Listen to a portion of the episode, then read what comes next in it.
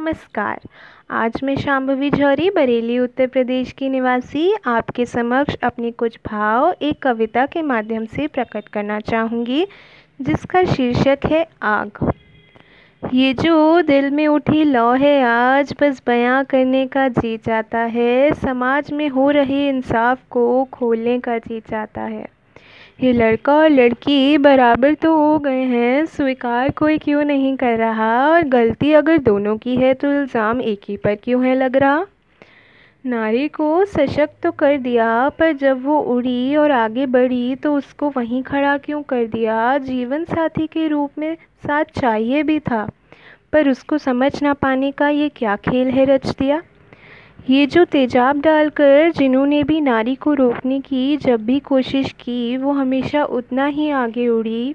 इंसाफ देर में मिला, पर आग की तरह चमक रखी अपनी आँखों में और हार न मानी कभी। धन्यवाद। उम्मीद है आप सब लोगों को ये मेरी कविता पसंद आई होगी।